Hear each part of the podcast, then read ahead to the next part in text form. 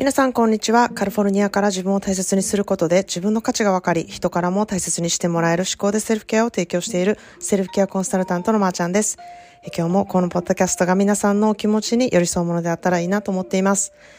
えー、皆さんいかがお過ごしでしょうか。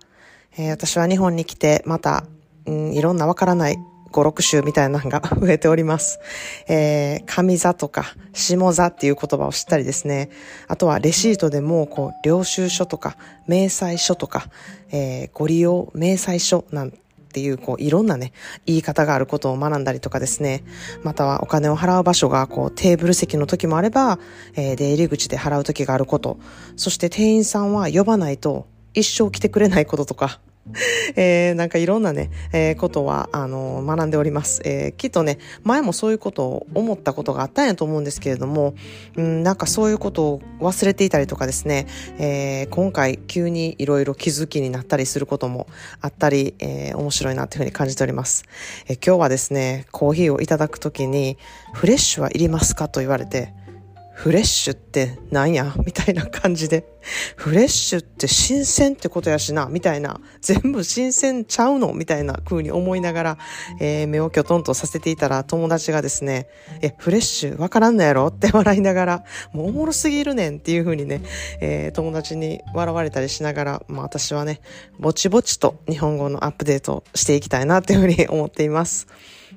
えー、アムステルダムから弟夫婦が来ていたことを以前のエピソードでお伝えしたんですけれども、えー、その時にですねタクシーに乗った際に、えー、日本語わかる人いますかって言われてね、えー、私わかりますってバリバリの大阪弁で言うたにもかかわらず、えー、どこどこの道下りか上がりかどっちですかみたいなこと言われて全くわからなくて、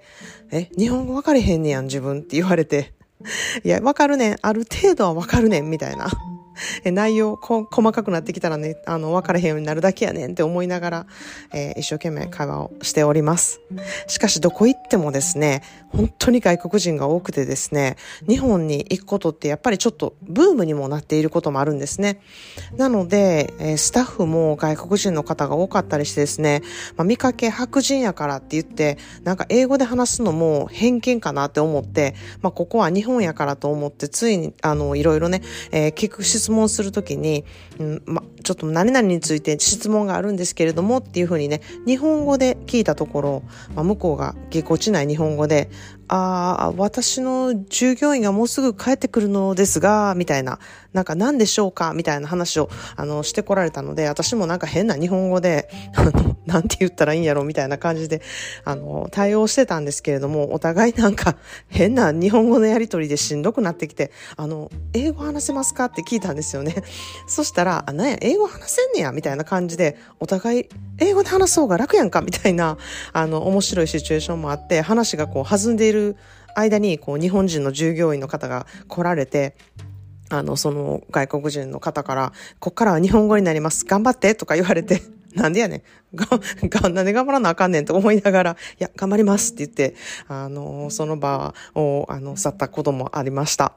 まあ、そんなでですねホテルが結構英語対応できるところは、うん、私自身本当に楽だなって思うことが多くてですね、えー、日本語でしか書いてないメニューの立ち飲み屋さんとか焼き鳥屋さんとかに行くとですね、やっぱりメニューの内容が分からず、えー、友達にこれって何とかこれこれって何のことなんとか、えー、これは何が入ってんのとか、えー、そういうことが聞くことがめちゃくちゃ増えたなっていうふうに思います。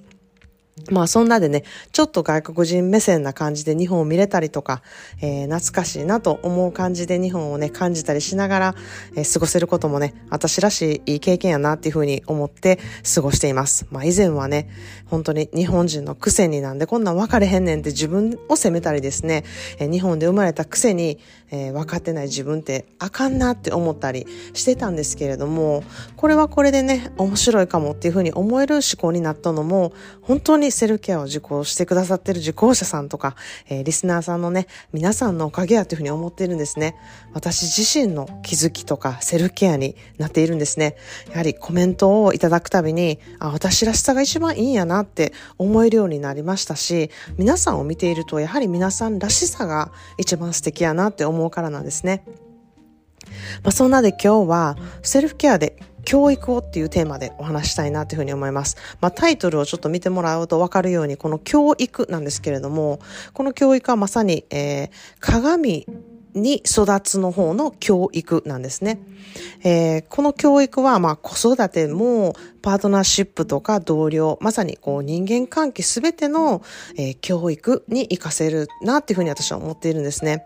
まあ、全ては自分の鏡であるっていうふうに考えることですね。自分をまず整えることが、まあ、大事や、まさにまあセルフケアなんですけれども、えー、自分をまず整えることが大事やっていうふうにね、あの必然的にやっぱり思えるようになるんですよね。自分、すべては自分の鏡であるっていう考えでいるとですね。なので、えー、自分が鏡であるっていうふうに思うと、まあ、まさにこうまず謙虚になるっていうこともできると思うんですね。何かを言われた時とか、何か注意をされた時とか、えー、何か自分とは全く違う意見を言われた時、それはどういうことなのかなとか、客観的に自分の鏡を通してこう向き合ってみることが大事かなって、えー、そしてそれをねすることでこう傷を負うんじゃなくって自分を防衛できることにもなることをこう知れると思うんですね。で、そうすることによって自分が成長できて次にどう活かせるかっていう思考をね得ることができるっていうふうに私は思っているんですね。まあ、偉そうな人に会ったから、まあ、自分は偉そうな態度になっていないか、なっていないかなっていう反省をしたりですね、えー、注意されたのであれば、まあ、その注意点は自分は気をつけるべきだったのかとか、それともそこは自分が伝えたいことが伝わっていなかったからなのかとか、なぜそういうことを相手は言っているのかとか、その言われたことをこう直に受けるのではなくって、鏡に映して自分と照らし合わせるその行為が私は本当の意味での謙虚さなんじゃないかなっていうふうに思っているんですね。まあだからといって、じゃあまーちゃんは自分でそれがちゃんとできているのかって問われるとやっぱ全然できてないんですよ。やはりそれは自分にね、えー、余裕がなくっていっぱいいっぱいになってる時に、うん、その鏡で自分のことを照らし合わせる余裕がなかったりとか、相手のね、立場を見る余裕がなかったりとか、もう本当に私もそんなのはあるあるなんですよね。だからこそ、えー、自分でなんでできへんかったんやろとか、えー、そこにね、あの理由をつけて自分を正当化するっていうことじゃなくってですね、まず余裕がなかったんやなっていうことを認めること、そしてそこから、じゃあどのようにコミュニケーションコミュニケーションを取っていくかに、うん、すごくかかってくるんじゃないかなっていうふうに思うんですね。もちろんそういうことがないようにこれから努力するべきことでもあると思うんですけれども、まあ、人それぞれね、苦手な部分とか頑張ってもできない部分っていうことがね、あるんですよね。で、そういう場合は、じゃあどうやったらいいのか、どういうふうにしてあげたらいいのか、そこは、えー、人同士がね、やはり助け合っていくべきところで、人に頼るべきだったりとか、人に、えー、人のことをね、助けてあげたりってできるところが、そういう幅が広がるなっていうふうに私は思っているんですね。えー、まあ本当にあのそういう時にですね、私は人を責める立場ではなくってこう寄り添ってあげれるような人になりたいなっていうふうにも思っています。それは、えー、自分を鏡にすると自分ができてないところは、えー、棚に上げて人をジャッジするっていうことがあの減ることになると思うんですね。まあ、そう考えると自分を見つめること、見直すことは相手にも寄り添えること、自分も成長できることだっていうふうに思うんですね。まさに自分を鏡に映すことはセルフケアだっていうふうに思うんですね。日本では、えー、子供はね、親の背中を見て育つっていう風な言葉があるように、まあ背中なんてね、鏡ではほんまに三面鏡とかじゃない限り見えない部分ですよね。まあそこをこう見られてるっていうことだから、本当に本来の姿を見てるっていうことになるんですよね。なので、本来の自分の姿っていうのは隠しきれないんですよね。だったら、自分の本来の姿を自分でちゃんと鏡で見て自覚することっていうことが最善なんじゃないかなっていうふうに思います。そこで重要なところは、完璧じゃなくていいっていうところなんですね。いろんなやっぱり要素があって、いろんなとこがあって、不得意とか得意があっていいなっていうふうに思うんですね。それがやはり人間らしい自分だからなんですね。で、それを受け入れることが、うん、いいっていうふうに、それがそれでいいんやっていうふうに思うことによって、それを見た周りの人も、あ、自分もこれでいいんやなっていうね、まさに教育、鏡のその教育ですね、になるっていうふうに私は思っています。まあ、よくね、あの、ありのままの自分をまるっと認めるとか、えー、自分のことをそのまま好きになると楽になるとかいう言葉を耳にしますよね。で、そういう言葉って、まあ、頭では分かってるけど、それってどうやったらいいねんとか、どっから始めたらいいねんって思われる方は、まあ、自分のね、言動を鏡で見るように、えー、見てみてるのがちょっといいんじゃないかなっていうふうに思います。自分の嫌な部分はあってもいいし、認めない、認めたくね、ない部分もあっていいと思うんですよね。すべて好きになる必要はないし、認めたくない部分があってもいいというふうに私は思っています。ただ、どの部分がそれなのか、それをね、鏡で映し出した時に、どのように自分に映るのか、そこでどう自分は思うのか、そこが苦しい場合は、じゃあどうやってやっていくのか、そこがね、セルフケアで楽になれる部分じゃないかなというふうに思っています。それでは今日の言葉の花束です。この言葉はよくおとぎ話で言われる、鏡よ鏡、この世で一番美しい人は誰だ的なね、えー、英語バージョンです。Mirror, mirror on the wall, I refuse to hear your beck and call. You cannot show the best of me, for I am much more than you can see. 鏡よ鏡、あなたの口答えは聞きたくない。あなたは私の一番いいところは映せない。なぜなら私はここに見えている以上の価値があるから。という言葉です。Mirror, mirror on the wall.I refuse to hear your beck and call. You cannot show the best of me, for I am much more than you can see. 鏡よ鏡、あなたの口答えは聞きたくない。あなたは私の一番いいところは映せない。なぜなら私はここに見えている以上の価値があるから。という言葉ですね。まあこれはちょっと今日言っていた鏡で自分を見つめ直すということにちょっと矛盾しているようなんですけれども、まあ、自分は見えている以上に価値のある人なんだという言葉ですね。自分を見つめること、認めることは大事なんですけれども、鏡で映し出せないこともあるということですね。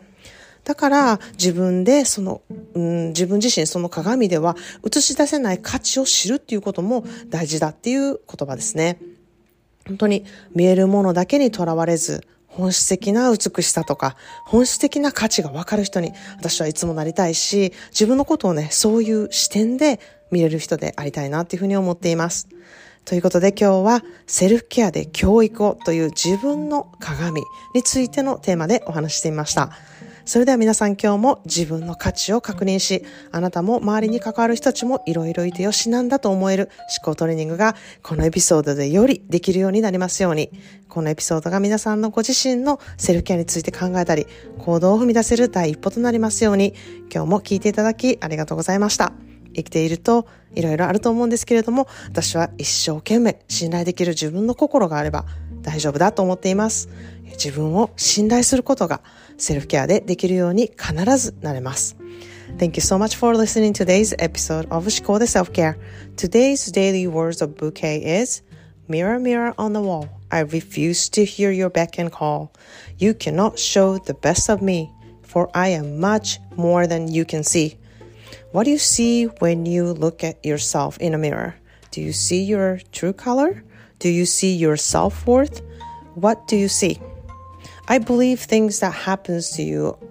or things that makes you feel a certain way is just like a reflection of you in a mirror. You can evaluate yourself from the reflection.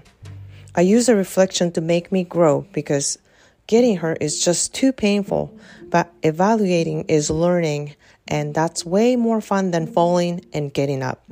I hope you can see your value by reflection of all the beautiful things around you today. So cheers to you!